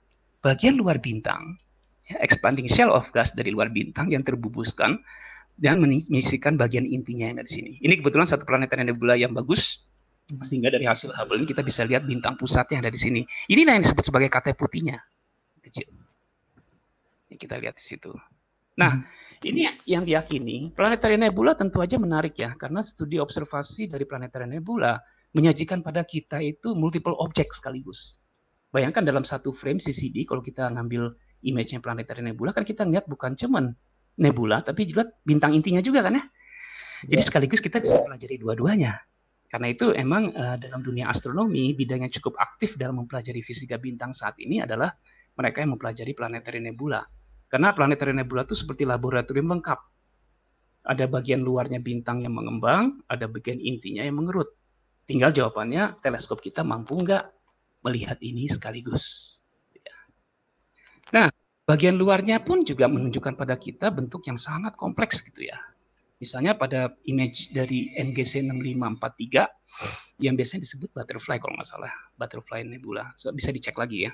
Hmm. Kalau kita amati hmm. pada berbagai panjang gelombang, misalnya ini di daerah oksigen netral 6300 angstrom atau 630 nanometer bentuknya kayak begini. Di nitrogen 6580 nggak jauh dari sini bentuknya beda lagi. Sedikit berbeda ya. Apalagi di daerah H2 6565 bentuknya kompleks benar. Kenapa planetary nebula ini punya shell yang begitu banyak? Nah, ini salah satu masukan penting dari evolusi bintang. Karena dalam evolusi bintang ternyata proses eks, apa kehilangan massa dari bintang itu bukan terjadi di akhir. Seperti halnya dalam uh, penjelasan yang konvensional tadi ya. Ketika dia berpulsasi karena tidak ada stabilitas antara tekanan dengan uh, apa namanya gravitasi, bintang itu seperti apa ya mm, nyawerin materi lah gitu. Ke orang Sunda bilangin saweran gitu. Nyawerin materi sehingga emang ada bagian-bagian yang shellnya sudah di dibontarkan oleh bintang itu long time before bintang itu berakhir hidupnya. Hmm. Jadi bintang itu punya apa yang disebut sebagai mass loss, kehilangan massa. Ya memang dari sebelum dia masih di deret utama sekalipun belum sampai di akhir masa hidupnya, dia dia sudah ini sudah membebuskan massa keluar atau mungkin seperti yang paling simpelnya yang kita sering dengar sebagai angin matahari gitu ya sekarang ini. Angin matahari itu a kind of very small scale dari mass loss matahari. Karena memang matahari, matahari, matahari menghilangkan massa dari situ ya di sini. Nah ini menunjukkan bagaimana dua image ini kalau saya blink menunjukkan perbedaan bentuk ya antara apa namanya bintang ini pada dua panjang gelombang yang berbeda ya di situ. Nah studi ini menunjukkan pada kita bagaimana uh, kita bisa melihat uh, apa envelope atau apa nebula itu sebenarnya berekspansi karena pada dua epoch yang berbeda dia menunjukkan ukuran yang makin berbeda. Jadi artinya kita bisa menghitung berapa sebenarnya laju ekspansi dari planet dan nebula ini ya di situ. Oke, okay, uh, eh, ini mungkin beberapa dari keindahan planet dan nebula dan uh, saat ini sekalipun gitu ya dengan teleskop seukuran 8 inci 20 cm sekalipun banyak image yang bisa kita peroleh dari planet nebula. Mungkin nggak sehalus ini ya, tapi paling nggak seperti yang seperti yang saya tunjukkan di situ. Mhm. Nah ini sedikit tour di situ. Nah sekarang kita masuk ke bagian akhir ya Mas Anton ya, karena waktunya ya. Tolong kasih tahu saya pastinya Mas Anton. Yep. Oke, jadi sekarang kita punya gambaran tentang kurang lebih seperti ini. Bintang itu berawal dari awan embrionik yang dalam bentuk globula blok. Blok itu adalah astronom yang pertama menemukan globula seperti itu diikuti dengan fase pembentukan protobintang dengan piringan protoplanet yang ada di sekitarnya dan gugus bintang muda karena kita tahu hampir semua bintang matahari itu exceptional ya tapi hampir semua bintang yang diamati itu terlahir dalam gugus bintang. Mm-hmm. dan ingat bintang di akhir riwayat itu meniupkan cincin gas dan terbentuklah blok blok ya itu seperti hasil dari gelombang kejut akibat bintang itu dia apa namanya berekspansi bagian luarnya. Ini gambaran bagaimana matahari kita apa, lahir dari sini, kemudian dia menempuh hampir semua hidupnya dalam masa deret utama, hingga ketika 10% hidrogen tersisa, dia akan mulai mengalami perubahan dari pembakaran hidrogen menjadi helium. Dia masih tetap survive sampai akhirnya dia 2 miliar tahun dari sekarang akan menjadi bintang raksasa, menelan bumi, kemudian dia mengakhiri hidupnya ketika dipropulsasi dia akan mengakhiri dengan meng, mengekspan ini atau apa namanya mengeject melontarkan bagian yang merah ini, kemudian bagian pusatnya akan fading sebagai katai putih. Nah, saya akan cerita sampai ke intermediate sama massive master karena waktunya juga, tapi saya akan singgung aja bahwa uh, hal yang sama juga sebenarnya akan berlangsung pada intermediate dan massive star sampai supermassive star. Namun mesti diingat bahwa batas dari pembakaran inti itu adalah di inti apa besi. nah, sorry, Sorry saya batuk bukan karena COVID ya. Karena kesemangatan ngomong. nah, ketika bintang itu sampai batasnya dia menyisakan inti besi di dalamnya, maka apa yang terjadi? Dan ini terjadi pada bintang yang sangat masif, itu ya, di atas 30 masa matahari. Dia akan uh, butuh energi yang sangat besar untuk membakar besi. Karena besi merupakan logam yang sangat inert, sangat apa namanya kuat gitu ya ikatannya. Sehingga butuh energi yang sangat besar. Energi yang sangat besar ini bahkan lebih dari kapasitas bintang itu sendiri menahan tekanan. Sehingga apa yang terjadi? Ledakan yang luar biasa. Ini disebut sebagai supernova. Nah, supernova inilah yang menyisakan apakah itu neutron star atau black hole. Tapi kurang lebih sama seperti cerita uh, ini ya, low mass star sama intermediate star seperti yang saya ceritakan. Nah, apa yang bisa kita pelajari di sini? Uh, siklus gas galaksi, seperti halnya seperti siklus air dalam bumi ya. Kalau kita ingat kan bumi kan dimulai dengan laut yang menguap airnya berkondensasi menjadi awan, kemudian awan airnya menjadi apa?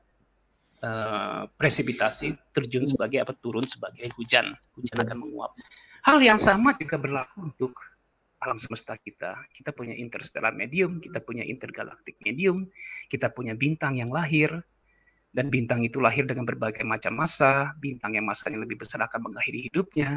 Bintang yang masif dia akan mengakhiri hidupnya sebagai supernova. Bintang yang kurang masif bisa sebagai apa? Planetary nebula.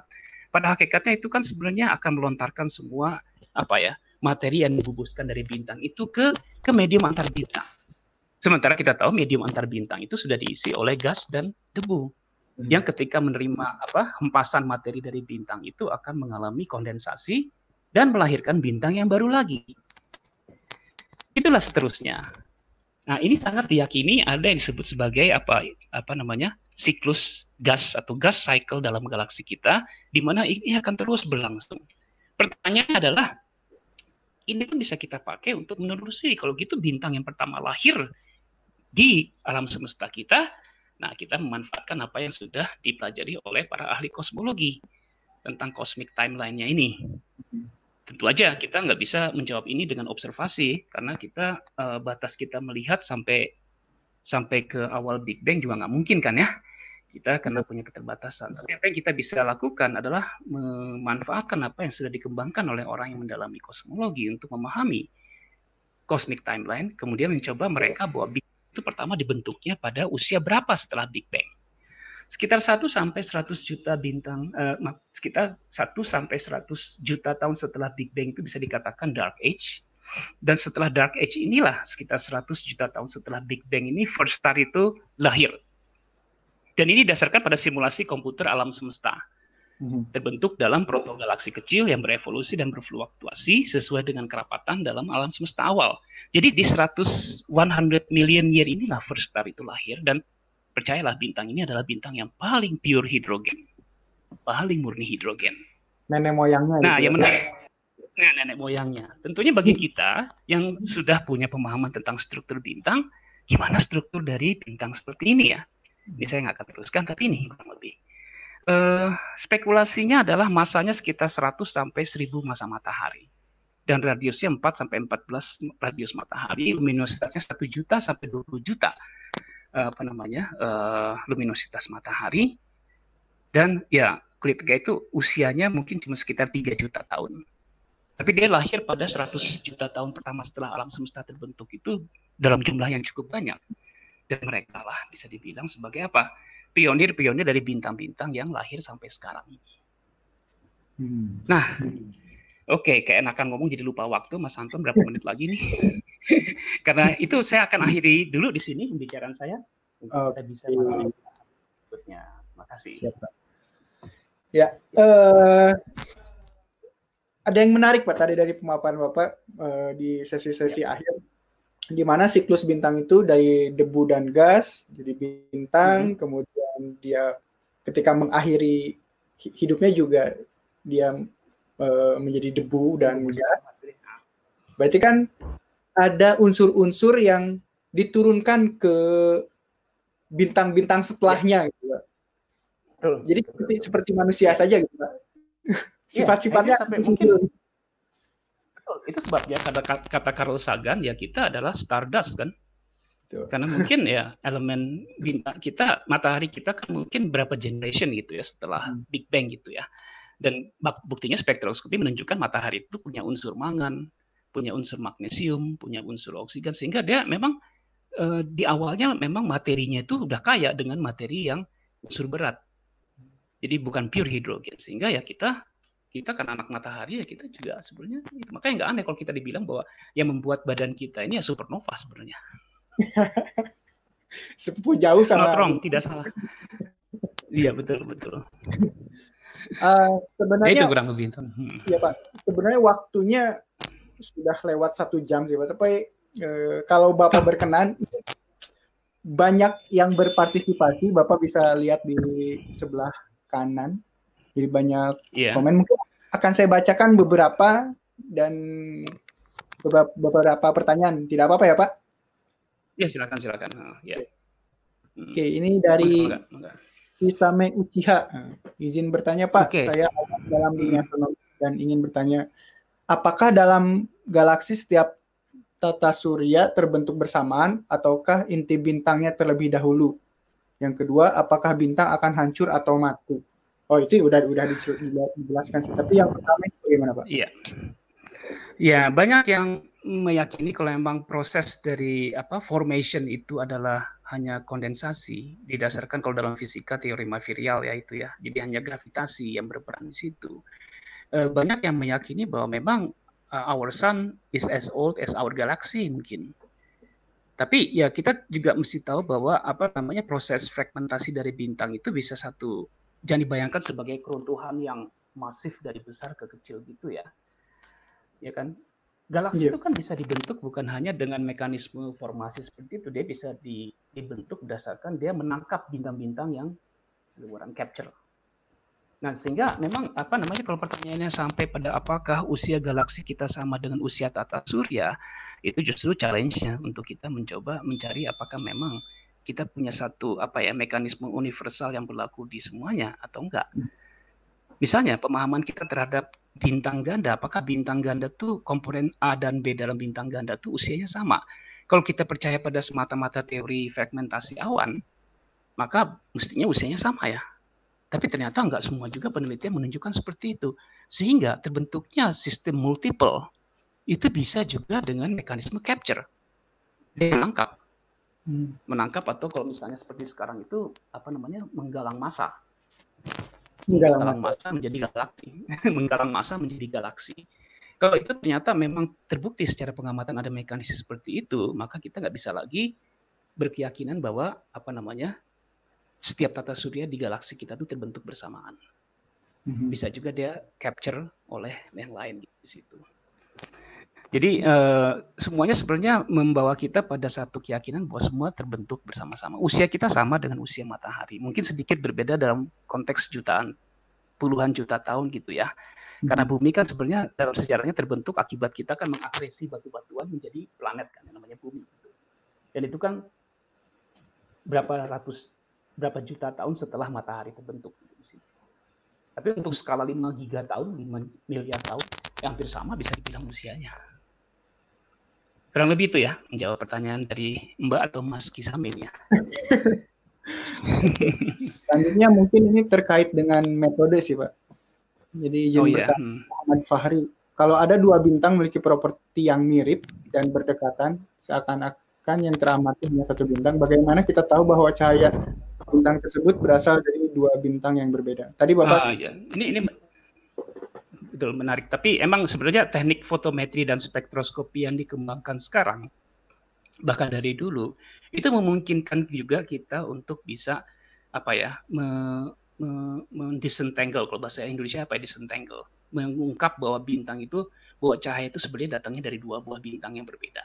Mm-hmm. Misalnya kalau kita memonitor perilaku cahaya dari satu bintang yang kita sinyalir satu bintang, ternyata dia menunjukkan variasi cahaya yang berbeda, yang unik ia menunjukkan ada misalnya proses seperti saling menggerhanai satu sama lain. Nah, maka kita punya keyakinan bahwa sebenarnya bintang yang kelihatan satu itu ternyata dua buah bintang. Cara yang paling mudah adalah misalnya kita mengambil spektrumnya. Kita tahu bahwa spektrum bintang itu terdiri atas apa radiasi benda hitam dan Kalau ada dua buah bintang, maka kita bisa melihat apa dua profil itu pada cahaya yang kita dapatkan. Jadi apa namanya mendeteksi kegandaan atau kemajemukan bintang itu nggak selalu harus mengandalkan penampakan bahwa bintang itu kelihatan dua. Mm-hmm. Tapi dengan memonitor cahayanya, mengambil spektrumnya, kita bisa mengetahui bahwa bintang itu sebenarnya dua, tiga, atau bahkan majemuk. Ya, kurang lebih bisa jawab pertanyaan ke Mas Ahmad Fahri ya. Oke. Okay. Uh, aduh, ini banyak sekali Pak yang bertanya. Saya bingung juga ininya. Oke, okay, ini dari Mbak Mbak Ayu Lestari. Apabila bintang mulai mengalami ketidakstabilan dan kehilangan energi lalu mengakhiri hidupnya, apa yang akan terjadi pada posisi bintang tersebut? Apakah akan meninggalkan jejak yang dapat diamati? Posisinya itu? Uh, sebenarnya mungkin kalau posisi dikaitkan dengan astrometri itu mungkin enggak. Hmm. Tapi eh, apa ya? Eh, misalnya seperti Crab Nebula yang ditemukan oleh astronom itu ada di, di rasio itu ya, apa namanya? Orion kalau nggak salah ya. Saya lupa lagi. Orion, eh, Crab ya, Crab ya, Crab Nebula. Itu apa namanya? Pada masanya diamati sampai sekarang emang tetap ada di situ. Mungkin dia bergeser tapi karena begitu jauhnya, nggak begitu kelihatan kita melihat bahwa bintang itu bergeser. Tapi pertanyaan itu menjadi menarik adalah kalau bintang itu ganda, kemudian salah satunya mengakhiri hidupnya dengan meledak, maka astronom meyakini ada yang disebut sebagai kick effect atau efek tendangan dari ledakan bintang itu membuat bintang pasangannya itu berubah posisinya. Ya, berubah posisinya. Nah, kalau yang kayak begini jejaknya bisa diamati bahwa bintang itu ketika sebelum terjadi nova dia ada posisinya di sini. Tapi kalau kita yakini nova itu bintang ganda setelah nova, maka terkuaklah bintang pasangannya yang sebenarnya tadinya posisinya ada di situ. Cuman prosentase seperti itu nggak banyak ya, kecil. Pertama, emang probabilitas untuk mendeteksi perubahan posisi itu sangat kecil karena jauh-jauh. Kalau tahu bergeser juga kita nggak ngelihat signifikan berubah ya di situ. Hmm. Nah itu jadi emang apa namanya, memang kita bisa bayangkan ketika ledakan terjadi, ya memang apa ya, uh, efek efek tendangannya itu kuat sekali ke sekitarnya gitu ya di situ. Makanya makanya terbukti bahwa sebuah bintang yang meledak itu bisa diamati ada gelombang kejut ya, ya bow shock di sekitar hmm. bintang itu. Berapa planetary nebula seperti Abell 35 menunjukkan bow shock. Karena bintang itu apa namanya meledak dan kemudian kebetulan di sekitar, bintang itu berada di sekitar bin, apa materi antar bintang yang rapat, kerapatannya hmm. tinggi. Sehingga pola bow shocknya kelihatan. Ya tadi juga kan kalau lihat gambar planetari nebulanya bintang pusatnya kita lihat iya. sebagai yeah. titik, terus bentangannya besar sekali gitu kan Pak. Besar sekali. Ya dan ya dan nggak selalu itu simetri. Mhm. Dan nggak selalu itu simetri. Kalau yang kalau misalnya dia ledaknya memang simetri, isotropik, oke okay lah gampang ya. Tapi karena bintang pusatnya yang kita deteksi enggak itu ada planetari nebula yang planetariumnya besar.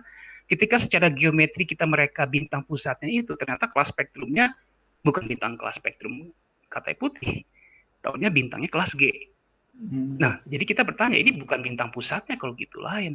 Ternyata bintang pusatnya offset dari situ. Oh. Jadi betul terjadi perubahan posisi, tapi kita nggak bisa mendeteksi itu dari bintangnya, tapi dari ejektannya ya, dari materi yang dibubuskannya itu bisa. Oke, mungkin dua pertanyaan lagi Pak. Iya. Uh, dari Mas Oke. Okay hukum Win. Jika benda okay. sangat tinggi, intensitas relatif dari spektrum cahaya yang dipancarkan akan berubah. Dari spektrum yang berubah, informasi apa yang didapatkan dari sebuah bintang? Uh, ya, ini pertanyaan bagus ya. Jadi, basically kalau kita ngambil, ngambil spektrum bintang, maka kita tahu bahwa spektrum itu terdiri atas kontinum dan garis. Dari kontinum bintang, ya, kalau kita ngamati pada seluruh panjang gelombang ya tentunya ya, kita bisa apa mengetahui temperatur permukaan bintang itu. Nah, tapi kalau di garis spektrum, maka apa yang bisa kita pelajari dari situ? Gerak atau kecepatannya, kecepatan radial geraknya bintang itu. Ya, dari analisis lebih lanjut dengan apa namanya uh, apa yang disebut sebagai kita membuat spektrum kemudian membandingkan dengan spektrum pengamatan, kita juga bisa mengetahui berapa percepatan gravitasi, kanan elektron dan lain sebagainya. Tapi yang paling penting ketika kita mendapat spektrum nomor satu adalah mengidentifikasi garis-garis absorpsi garis-garis itu sidik jarinya komposisi kimia yang pertama baru temperatur bintang baru tekanan dan lain sebagainya bisa kita dapatkan. Jadi dari spektrum malah justru bisa kita bilang bahwa apa backbone-nya dari astrofisika itu adalah spektroskopi. Astrofisika berkembang sampai karena ada spektroskopi. Spektroskopi itu termasuk uh, dunia yang sangat berkembang di tangan astronom. Yeah. astronom spektrograf pada masanya ya. Dan sekarang banyak dimanfaatkan oleh misalnya para kimiawan untuk mempelajari detail dari bahkan misalnya seperti kimia oceanografi memanfaatkan teknik astronomi untuk probing apa misalnya uh, unsur-unsur kimia yang ada di dasar samudra dengan hmm. teknik spektroskopi yang hampir identik dengan yang dilakukan oleh astronomi. Oke. Okay. Oke, okay, mungkin ini pertanyaan terakhir Pak sebelum Bapak nanti menutup. Dari Mbak Suci, izin bertanya Pak, seperti yang sudah dijelaskan, bintang dapat diklasifikasikan berdasarkan spektrum dan sebagainya. Apakah hmm. semua bintang yang telah diklasifikasikan dapat diprediksi siklus hidupnya? Ya, bisa. Dengan kemampuan uh, teori evolusi bintang yang sudah kita uh, pahami dan uh, kedewasaan dari dunia observasi, itu sangat mungkin kita bisa apa namanya memprediksi siklus hidupnya. Sehingga tentu aja untuk uh, orang yang bekerja dalam survei skala besar, ya kan hasil-hasil perhitungan evolusi bintang dari berbagai masa itu sudah dikompilasi untuk kemudian nanti dipelajari dalam rangka membangun pemahaman terhadap skala besar alam semesta kita. Nah, jadi uh, bisa dikatakan bahwa pada bagian ini sudah sangat tinggi, sudah sangat matang. Hanya memang jelas apa namanya pendekatannya nggak bisa terlalu detail ya. Karena itu sains juga memang punya dua aspek ya. Satu, apakah kita dengan resolusi yang sangat rendah tapi ingin mencoba mencari sesuatu di frontier, atau mendalami satu tapi dengan resolusi setinggi mungkin kita pelajari. Dua-duanya sama-sama sains di situ pada hakikat. Hmm. Tapi kita nggak bisa combine dua-dua itu karena yang satu butuh waktu cukup panjang untuk tahu benar proses fisik. Bayangkan matahari sampai sekarang juga kita nggak tahu ya kornanya itu gimana. Orang tetap mengaahkan udah berabad-abad. Tapi orang yang bekerja dalam survei skala besar alam semesta, mensurvei galaksi dan lain sebagainya butuh informasi cepat untuk mengetahui ya untuk apa namanya mengetahui um, makna dari alam semesta kita atau hakikat dari alam semesta kita. Ini juga sains yang penting. Karena itu sampai batas bagaimana kita secara fisikis itu mensuplai informasi yang paling dasar yang paling benar itu betul udah udah apa namanya udah cukup tapi banyak bintang yang eksotik, yang strange, yang mesti kita pelajari. Dan tentu aja riset itu nggak akan habis. Karena jumlah bintang di langit lebih banyak pada jumlah astronom di bumi. Jadi selalu ada. mudah-mudahan mudah-mudahan bisa mengini ya memprovokasi untuk belajar astronomi ya. Iya. Kayaknya provokasinya tersampaikan, Pak. jumlah bintang di langit selalu banyak. Jumlah jumlah astronom di bumi gitu. Kita Oke, tidak terakhir pekerjaan itu ya, Pak. Iya. Tidak pernah kekurangan pekerjaan. oh iya, betul betul betul selalu banyak pekerjaan. Oke. Okay. Uh, sebenarnya kita sebenarnya masih pengen apa ya uh, mengulas banyak tentang topik ini yang sangat menarik terlihat dari banyaknya antus uh, ya dari antusiasme para sobat sains. Mereka sebenarnya banyak pak. Mungkin bapak bisa baca sendiri di sebelah kanan banyak sekali. Tapi karena kita saya, saya tahu uh, ya, saya saya nggak bisa lihat di kanan tuh apa ya. Eh, di ada, ya mungkin ya. ada komen pak. Oh ya nantilah uh, di oh ya ya oke. Okay. oke okay, oke. Okay nanti di sesi uh, sini. Ya, uh, mungkin se uh, kita akan akhiri sampai di sini. Uh, dipersilakan kepada Pak Hakim mungkin ada pesan oh ya yang betul uh, jadi sekali lagi apa yang saya sampaikan di sini memang nggak cukup untuk cerita tentang uh, fisika dan evolusi bintang karena itu kuliah satu semester tapi anyway di masa kita apa stay at home di rumah saja ya bukan berarti bahwa kita nggak punya kesempatan untuk belajar apa-apa gitu ya. Nah, uh, assuming bahwa COVID akan berakhir, saya ingin sedikit share bahwa insya Allah tanggal 21 sampai 24 September kita akan jadi tuan rumah satu konferensi tentang stellar astrophysics. Uh, itu bertempat di Lapan, Bandung. Dan ini insya Allah akan berlangsung tanggal 21 sampai 24 September. Dan pandeminya sudah selesai gitu ya. Uh, sengaja memang konferensi ini uh, dipersembahkan untuk uh, salah satu apa namanya guru astronomi Indonesia yakni Pak Bambang Hidayat yang sebenarnya punya kontribusi banyak dalam apa fisika bintang. Beliau sendiri sebenarnya kelompok kaliannya adalah struktur galaksi. Nah, topik yang akan dibahas ada bintang variabel, bintang ganda, planetary nebula, gugus bintang, uh, variabel kataklismik, garis bergaris emisi, kemudian fisika matahari dan interplanet. Jadi stay tune kalau ada yang punya paper silakan siapkan untuk uh, nanti bisa disajikan pada pertemuan yang cukup bergengsi ini. Jadi Pacific Rim Conference ini usia sudah 30 tahun ya. Pertama ada ketika saya masih TPB hmm. tahun 80. Hmm, kemudian saya pertama ikut ini tahun 89 tahun 93 tahun 2000-an uh, dan alhamdulillah Indonesia kali ini bisa jadi tuan rumahnya. Jadi sekaligus ini saya promosikan nanti websitenya bisa ditemukan di sini masukkan aja Pacific Rim Conference konstelasi Nah, dengar-dengar pendaftaran sudah buka. Tuan rumahnya berapa ya di sini. Demikian Anton. Oh, iya. Oh. dari saya. Hmm. Uh, ya. Posternya bisa diperlihatkan, Mbak. Tadi tidak tidak oh. muncul posternya. Oh, tadi muncul ya? Iya. Ini bukan. Uh, belum pak, belum terlihat. Oh belum ya? Atau saya share lagi coba saya, saya stop ya. dulu. Ya stop. Stop screen, terus share screen, share screen. Di mana tadi ya? Oh. Entire screen aja saya masukin ya. Ya boleh pak. Lalu terus ini masuk. Kelihatan? Ah, sudah masuk pak. Oke, ini ini foldernya. Eh, bisa saya gedein supaya bisa kelihatan. Nah ini ya ini ya. tanggal 21 sampai tanggal 24 September. Top topiknya adalah bintang variabel, bintang ganda, planetary nebula, gugus bintang, bintang simbiotik, bintang kataklismik, bintang garis emisi, uh, kemudian fisika matahari dan interplanetary. Uh, ini tanggal-tanggal pentingnya. Ini uh, deadline 15 Juli, kemudian nanti pengumuman penerimaan, kemudian uh, akan dilaksanakan di Pusat Sains Antariksa Jalan Dr. Junjunan 133. Nah, ini website yang kecil di sini ya, Sainsa, Sains 8 Go ID, event PRC. Oke.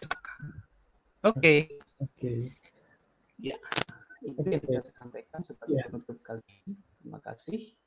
Dan atas moderasinya yang hebat juga kepada semua apa namanya sobat sains uh, partisipasinya. Mohon maaf karena waktunya juga terbatas ya, tapi hmm. senang sekali kita pada perjumpaan ini saya khususnya. Terima kasih.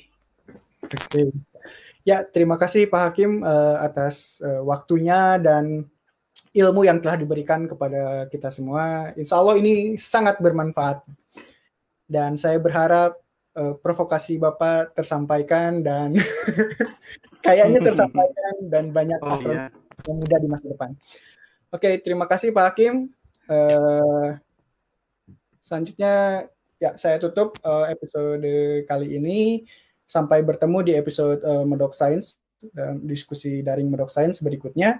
Dan apabila sobat sains punya topik yang ingin diangkat oleh uh, Medok Science, uh, sobat sains bisa komen di misalnya di episode apa pun ataupun uh, sobat sains bisa mengirimkan email ke mendokscience@gmail.com uh, topiknya uh, pengen apa yang uh, kita sampaikan di episode berikutnya. Terima kasih uh, atas uh, partisipasinya. Uh, selamat malam. Wassalamualaikum warahmatullahi wabarakatuh. Medok Sains, uh, ruang bicara sains. Terima kasih.